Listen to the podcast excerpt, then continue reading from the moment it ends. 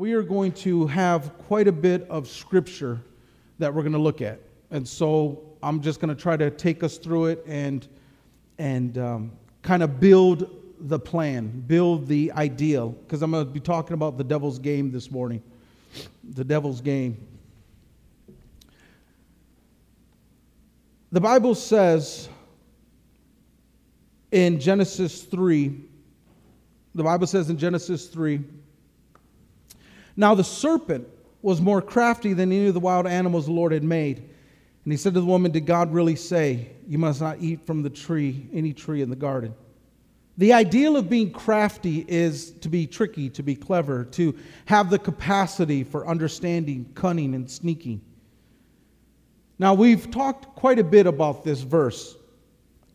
This is probably the longest I've ever preached on one verse, but there is a really a world that you have to unpack here, and I think it's important. Because the devil is playing a game. He's playing a game, and that game affects all of us inside the church and outside the church. So, this morning, to give an example of it, I just wanted to show you this little clip.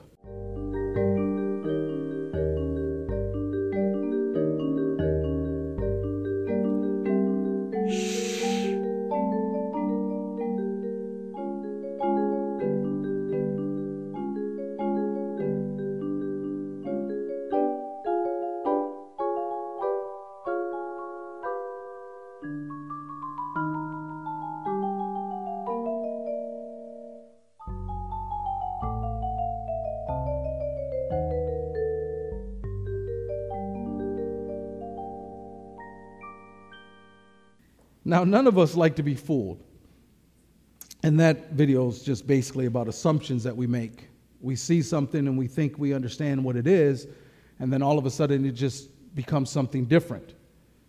None of us like to be fooled. Matter of fact, there's a popular saying that says it's easier to fool people than convince them that they have been fooled. Let me repeat that. It's easier to fool people than to convince them they have been fooled because of our natural pride, because of our intelligence, we don't ever want to say we've been fooled. But the devil has fooled Eve in the garden and is still playing that very same game today.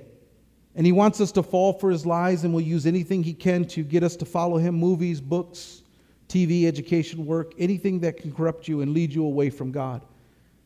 Now, listen, I'm not here just bashing whatever you like to watch, whatever you like to listen to, whatever. I'm not, I'm not doing that. But I'm just telling you that there is an agenda. If you don't, if you don't believe that there is, is, is not an agenda in our entertainment, in our science, in our education, there, there is always an agenda. There is always an agenda. And I'll tell you this politics, they always tell us, you know, we must separate church and state. But that's not true because politics is very religious. Politics is very religious. It really is about their values. And what is religion really about? It's about values, what you hold to, what you believe in. And so the devil will use anything to corrupt. And I'm going to give an example of this from this song called My Darling, written in 2009 by Eminem. And I don't listen to Eminem, but during my research, this fit perfectly. And so I wanted to share this with you. And this, just listen to these verses from his song. I sink my teeth in and fill them full of poison, and make noise like a snake before I kill him and the dark shall emerge from the fiery depth of hell and swallow the hollow who dwell in the shadows of all who are willing to sell their souls for this rap game. And it goes one, two, three, one, two, three, one, two, three. That ain't the hook. Now follow me. You can't kill a spirit, even if you tried. You sold your soul to me. Need I remind you? You remember that night you prayed to God. You give anything to get a record deal. Well, Dre signed you. This is why you want it your whole this is what you wanted your whole life, Marshall, right through. Look at that house, look at these cars. I'm so nice. Oh, so nice. Oh, but you did not know fame has a price. You see, this song tells us about his pact with the devil that he made. And some people will say it this way Oh, Eminem is just fighting the demons inside of him. But he sold his soul to get this deal. People throughout history have fallen for this deception, this idea that if I, if I just give in to the God of this world, he'll give me success, he'll give me fame, he'll give me fortune. And he's playing the same game part of this song, I read a little verse. It says, In the shadows of all who are willing to sell their souls for this rap game, and it goes one, two, three, one, two, three, one, two, three. That ain't the hook. Now follow me. See, the Bible says in Revelation 13, 18, it says this. This calls for wisdom. Let the person who has insight calculate the number of beast of the beast.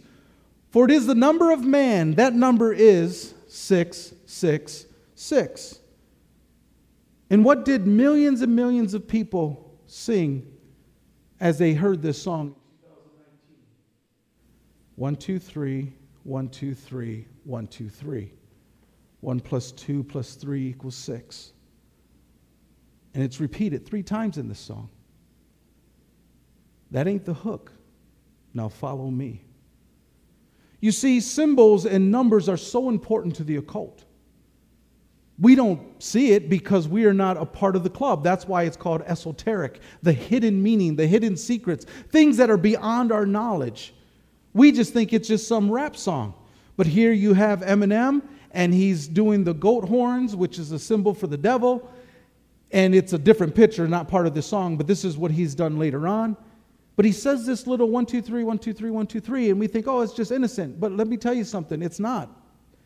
Matter of fact, Manly P. Hall, who is a 33rd degree Scott Rite Freemason, he said this quote, I'm going to quote for you. Now, Freemasonry is a secret society. Just the ideal of people being a part of a secret society no one likes.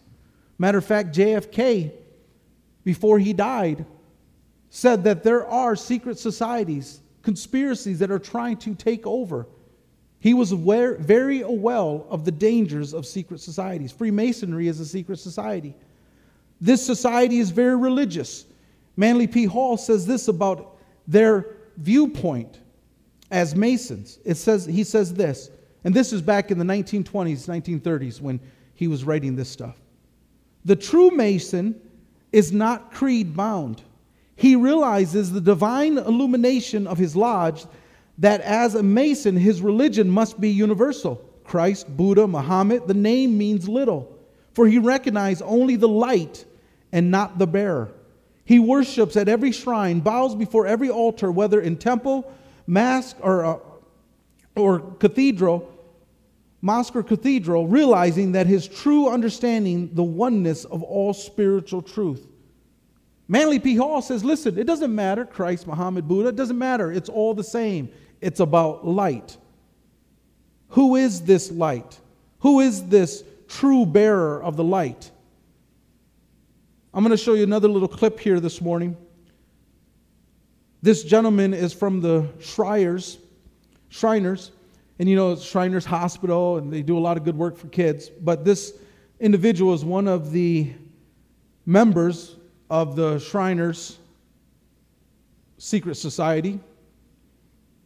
Because, see, all Masons are not Shriners, but all Shriners are Masons. Matter of fact, this is from their international website, from Shriners International.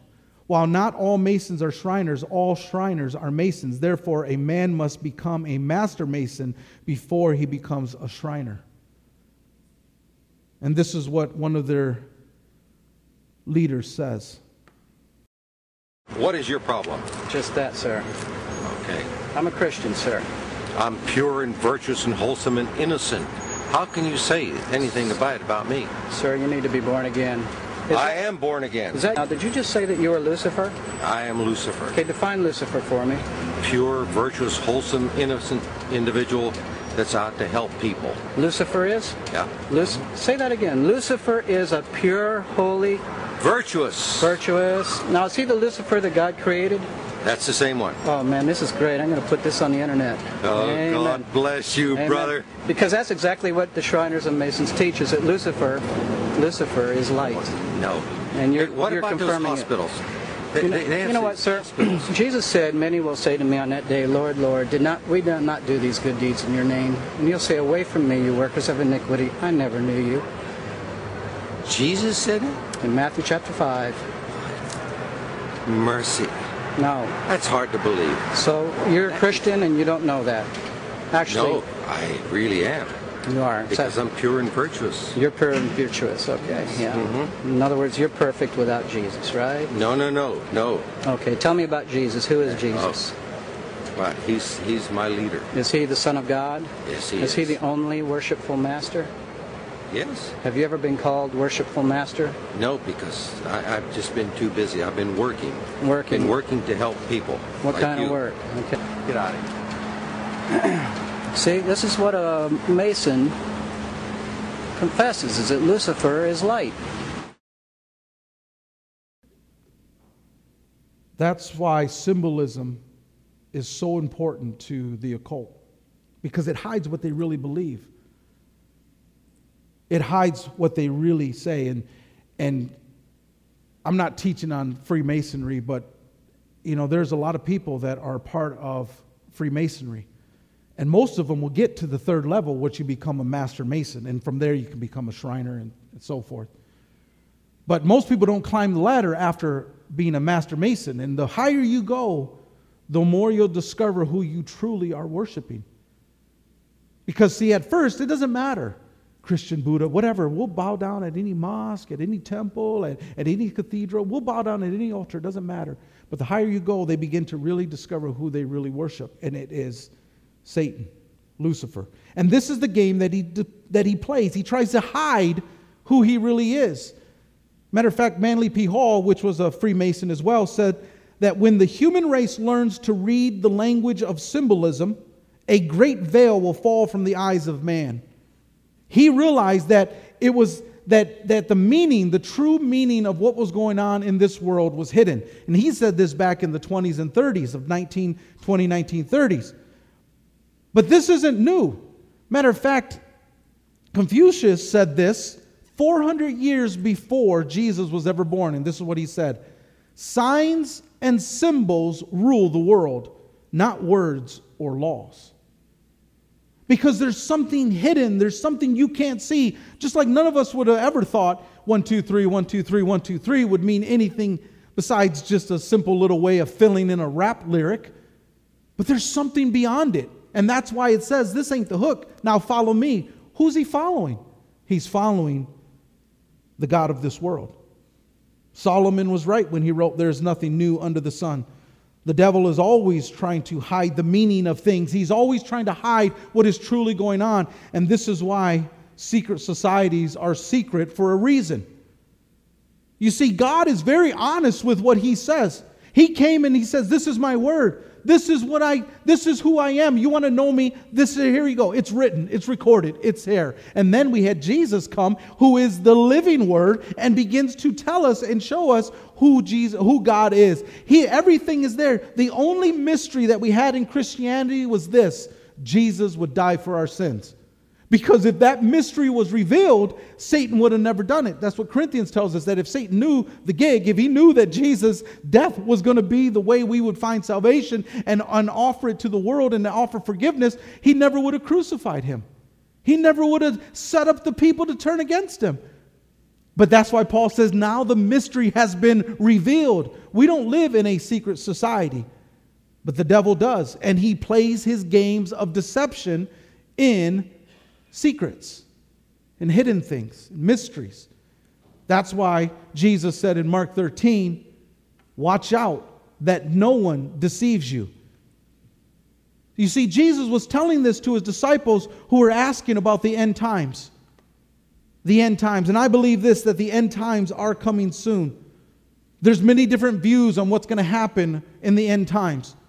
Some believe that we'll be raptured and taken before the great tribulation. Some believe that the church will go through part of it and then be raptured in the middle of the tribulation. Some believe that the church is going to go through the tribulation completely and then the second coming of Christ. But here's what I believe. And I have no problem telling you what, what I believe because this is my beliefs based upon Scripture. Now, if, if you disagree with me, if you say, well, I don't believe that, that's fine. You can disagree. That's, that's okay. I'll help you show you how you're wrong. But no, I'm joking. But you know, I, you can disagree. I have no problem with that. But let's just talk about it. How did you get there scripturally? Just like my views on the earth. I believe it's a young earth. Why? Because I believe creation is taken literally. And there's just no way all this time can be in the creation story. And so that's my belief. But how did I get there? I got there through scripture and I walked through it. You know, I was talking to someone and they said, Oh, I used to believe young earth, but now I believe in old earth. How did you get there? Not one scripture was given as a reference of how he got there. He just says it.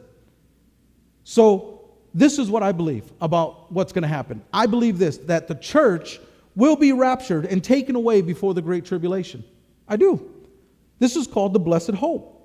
It doesn't mean that we're going to escape persecution in hard times. It doesn't mean that we're not going to go through those times that Jesus told us we're going to go through wars and rumors of war. There's going to be great famines and all this stuff. I understand that. That's, that's just life. And it's going to get worse as the time goes on. Why? Because the devil isn't going to let go that easy. He's going to fight for everything he can. But I do believe this that God is going to rapture the church. Doesn't mean that we're going to escape persecution or hard times, but it does mean that we will not suffer the wrath of God. Look what Romans 5 tells us. Since we have now been justified by his blood, how much more shall we be saved from God's wrath through him? The Bible tells us clearly we are saved from the wrath of God. For it is while we were God's enemies we were reconciled to him through the death of his son. How much more being having been reconciled shall we be saved through his life? So the Bible clearly tells us we are saved from the wrath of God. Paul calls it the blessed hope. Titus 2 says, For the grace of God has appeared that offers salvation to all people. It teaches us to say no to ungodliness and worldly passions, to live self controlled, upright, and godly lives in this present age while we wait for the blessed hope, the appearing of the glory of our great God and Savior, Jesus Christ. Paul tells us we are waiting for the blessed hope. This is something to be excited for. I'm telling you, I'm, I'm waiting for that trumpet. I'm waiting for the trumpet. I'm waiting, not for the Vikings horn that blows every time they score a touchdown four times again, you know, four times out of the year. I'm talking about a real trumpet. I'm talking when Jesus comes, the trumpet's gonna sound and I'm gonna be caught up in heaven. It's gonna be awesome.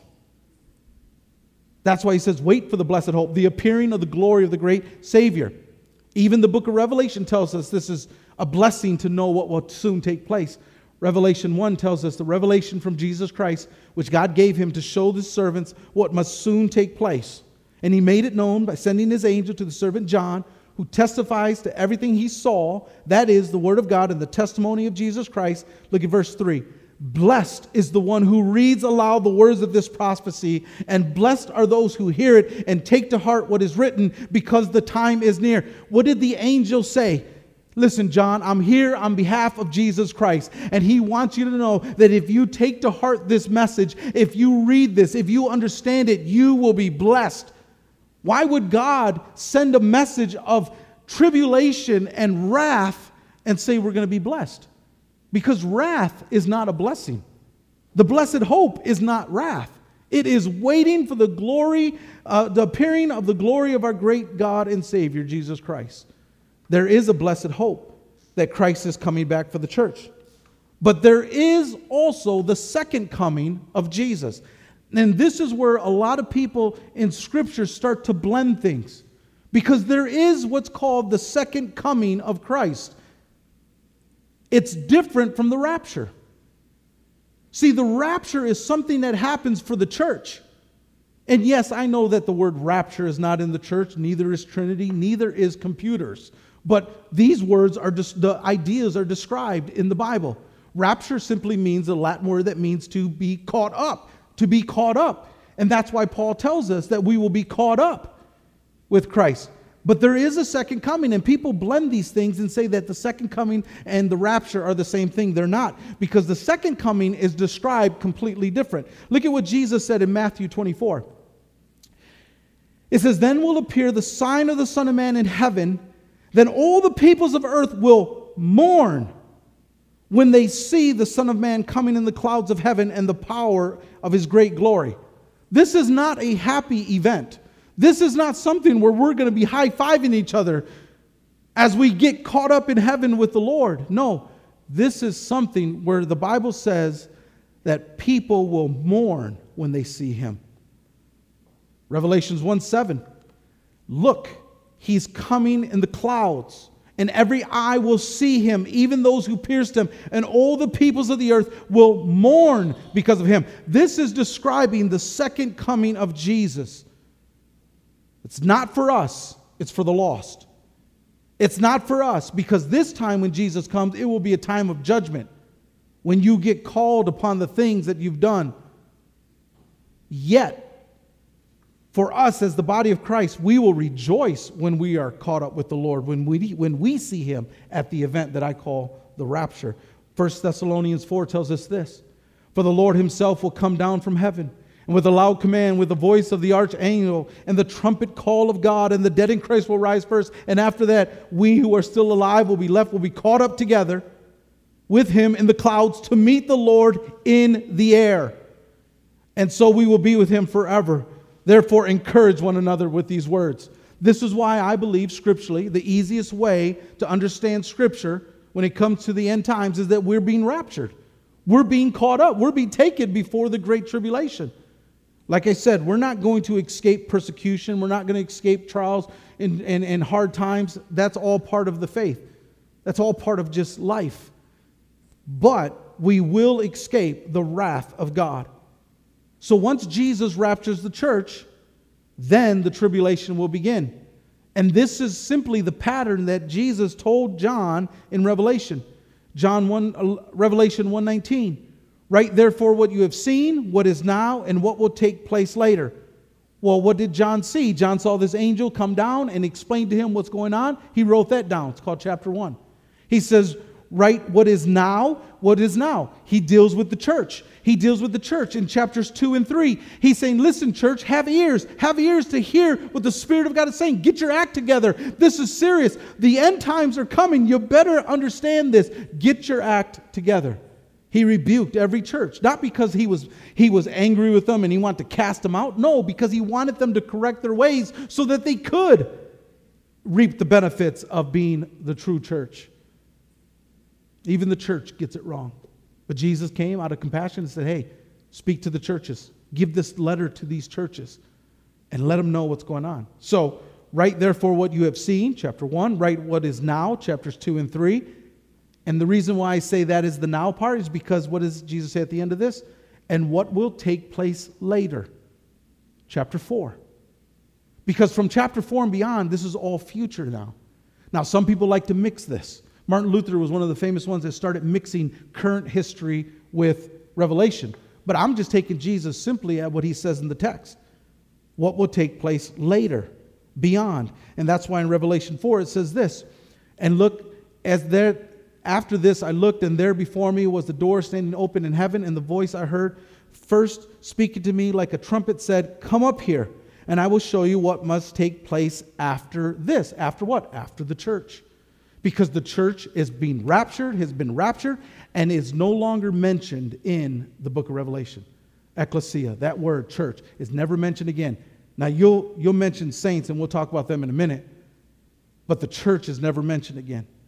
So after the rapture happens, the tribulation will take place just as Jesus said. Now, some people, I had this one, one man just was arguing with me the whole time about, you know, no, we're going to go through the tribulation, you know, and we need to prepare. You know, we need to make sure we got enough AR 15s, we got enough canned goods and all this. And I said, hey, I'm coming to your house if it happens. I said, you're prepared, I'm coming. But I simply said this, you know, whether or not Jesus raptures the church before or during the tribulation makes no big deal to me. Now, I believe it's the easiest way to get through Scripture because that's the pattern that Jesus says, and it makes sense that we don't suffer the wrath of God. I said, but even if we do, I always follow the temptation of Christ, the story of the temptation of Christ. The Bible says that Jesus, being full of the Holy Spirit, was led into the wilderness. As long as we are full of the Holy Spirit, doesn't matter what we face, doesn't matter what we go through. But for me, I stand, I stand, I think it's the easiest way to read Scripture, and so that's why I believe the church will be raptured. Now the tribulation begins. And what happens is the seals are broken and judgment is happening upon the land and the people. A quarter of the people have died from this. Land has been destroyed. Then the 144,000 Jews will be preserved so that they can preach the message of Christ. And then the great multitude of saints have come from, the Bible says, the great multitude of saints have come from the tribulation. This time where people who realized that Jesus was the answer and missed it will turn to God and say, God, please save me, help me. And because they did not get the mark of the beast, they were persecuted and executed for their beliefs. And this is where you have this great multitude. Then you have the trumpet sounds, different trumpets than what we would hear. These trumpets are trumpets of judgment that bring death and destruction. And think about this during the trumpet, another third of the people have been wiped out. So imagine if there's 8 billion people on earth and half of them are saved. Let's just say, so we got 4 billion people left here on earth after the rapture. After just these two plagues, after these, the seals and the trumpets, over half of those people have been killed by judgment from God. So now you have just 2 million people left on earth. You would think that if you witness the rapture, man, my neighbor's gone. I can't believe it. I can't believe that, that Pastor Pete was right. I can't believe it. I should have listened to my wife, should have listened to my husband. I, I should have listened to my mom, my dad, and they're gone. What do you think would happen? Well, then all of a sudden, this hell on earth starts breaking out. And now half of the population that remained is gone. And you know what happened during this time? Revelation 9 tells us the rest of mankind who were not killed by these plagues still did not repent of the work of their hands. They did not stop worshiping demons, the idols of gold, silver, bronze, stone, and wood, idols that cannot see, hear, or walk. Nor did they repent of their murders, their magic arts, their sexual immoralities, or their thefts. People are wicked upon this earth. People are destructive. People cannot give up and they hate God.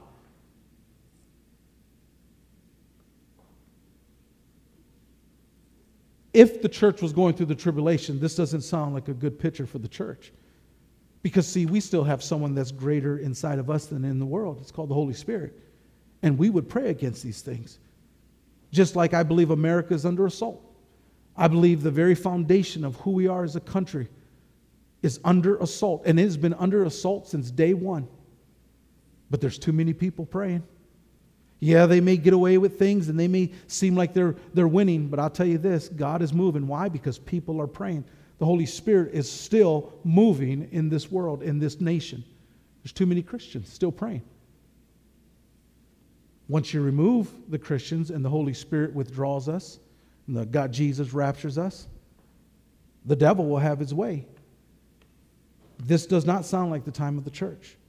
So, following the trumpets, the Antichrist and the false prophet will rise, and then comes the final seven plagues. This says in Revelation 15 I saw in heaven another great and marvelous sign seven angels with the seven last plagues, last because with them God's wrath is complete. This is all about God's wrath. And what does the Bible remind us in Romans, Romans 5 9? How much more shall we be saved from God's wrath through him, through Jesus? We're saved from the wrath of God. We are saved from the wrath of God. Plague, sickness, the sea turns to blood, everything in it dies. People will be scorched by the sun. It will be painful. It will, they will curse God. They will refuse to repent.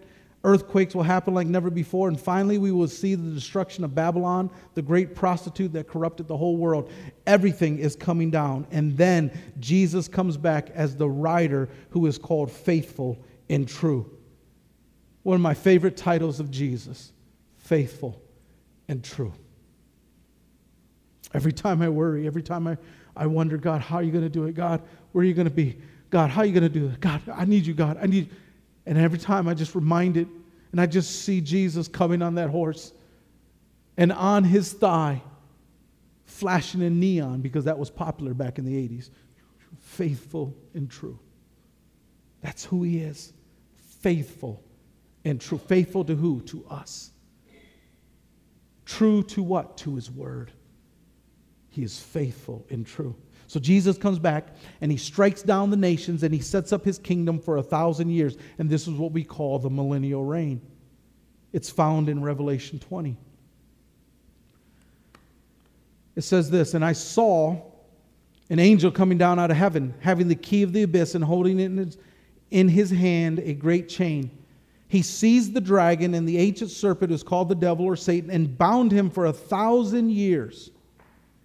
He threw him in the abyss and locked and sealed it over him to keep him from deceiving the nations anymore until a thousand years were ended.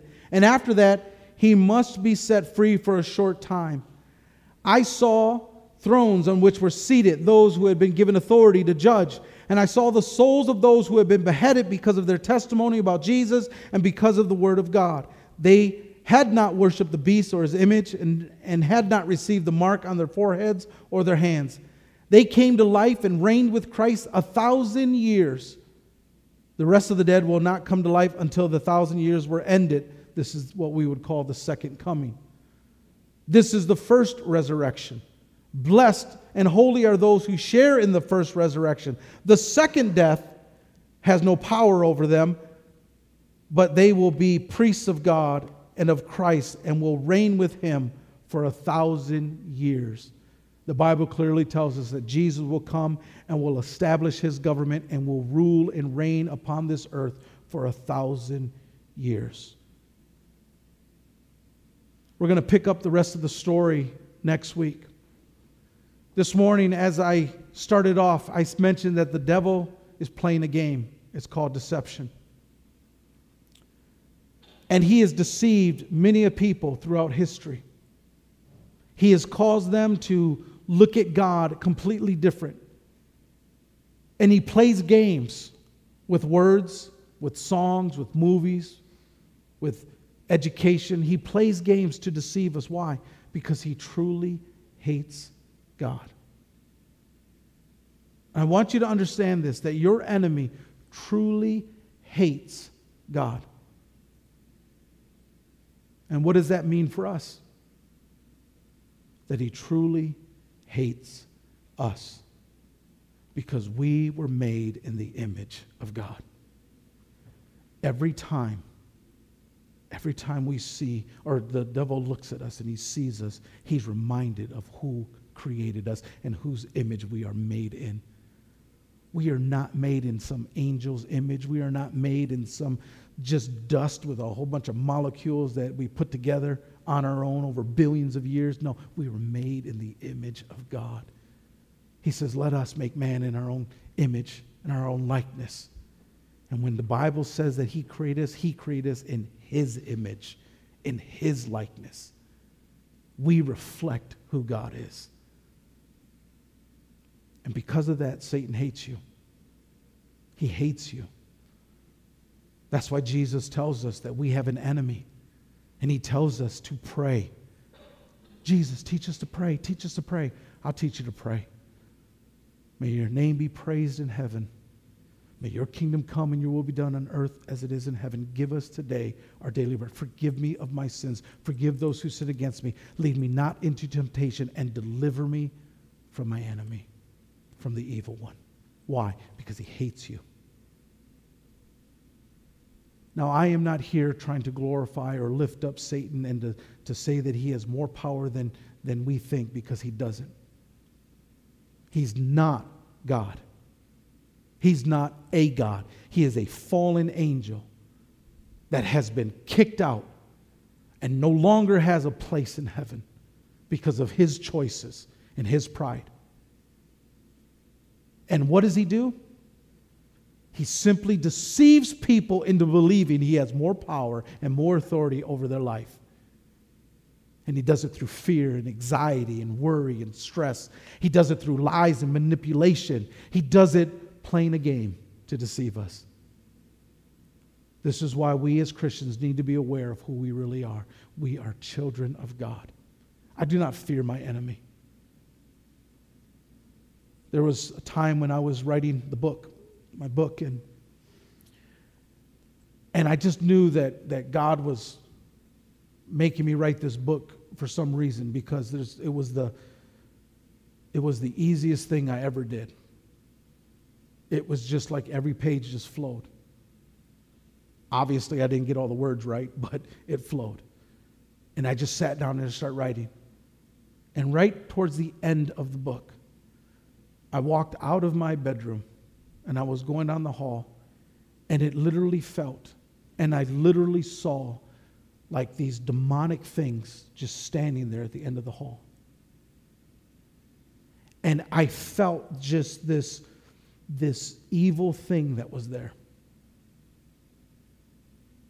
And I knew that this was what God wanted me to do because of the opposition, because of what He was trying to do. But I also knew that my house serves the Lord. Get out in the name of Jesus. Boom, gone. And the peace of God once again. You see, God needs to be God over every area of your life, and He needs to be true in your life. What do I mean by that? Mean that we need to have an honest understanding of who He is. He's God, and we are made in His image. And because of Jesus, we are righteous, we are covered, we are pure, we are blameless, we are children of God. And because of that, we have authority in God. We have authority over this world and over the things that try to manipulate us. And he, the devil, will always try to build himself up as the Most High, but he's nothing compared to our God. But he convinces a lot of people and he deceives a lot of people. And sometimes as Christians, we even fall for those things. Why is God punishing me? Why does God hate me? Why doesn't God move? God, where are you? You see, what he does is he tries to blind us from the truth. And so this morning, as we, we're going to continue this, this message this morning, you know, tomorrow next week, we're going we're to continue it. And we're going to talk about the game that he plays and what we can do to overcome it. But I, today, I just want you to know that he is playing a game. Don't fall for the deceptions. And if you want to know who he is, you got to get into the scriptures and you got to find out who he is. You want to know who you are, you get into the scriptures and you find out who you are. Just even this morning, as Lisa and I were talking, she was mentioning a Bible verse that she read in Joshua that not one of God's promises, that all of the good promises God has ever said has never failed. He'll never fail you. That's why I love Scripture, because it reminds me of who He is and who I am. And it also reminds me of what has already been defeated, and that is our enemy. So He doesn't have authority over your life. And he can try to deceive you and try to manipulate you and try to make you fear. But I'm telling you, as people of God, you need to stand on the authority of Jesus. And you need to declare. You need to just stomp your foot. That right. Man, my wife scares me when she prays. I'm upstairs. I said, oh, she's tearing down things right now, man. Just put your foot down. Stand your ground. Stand on the word of God. Amen.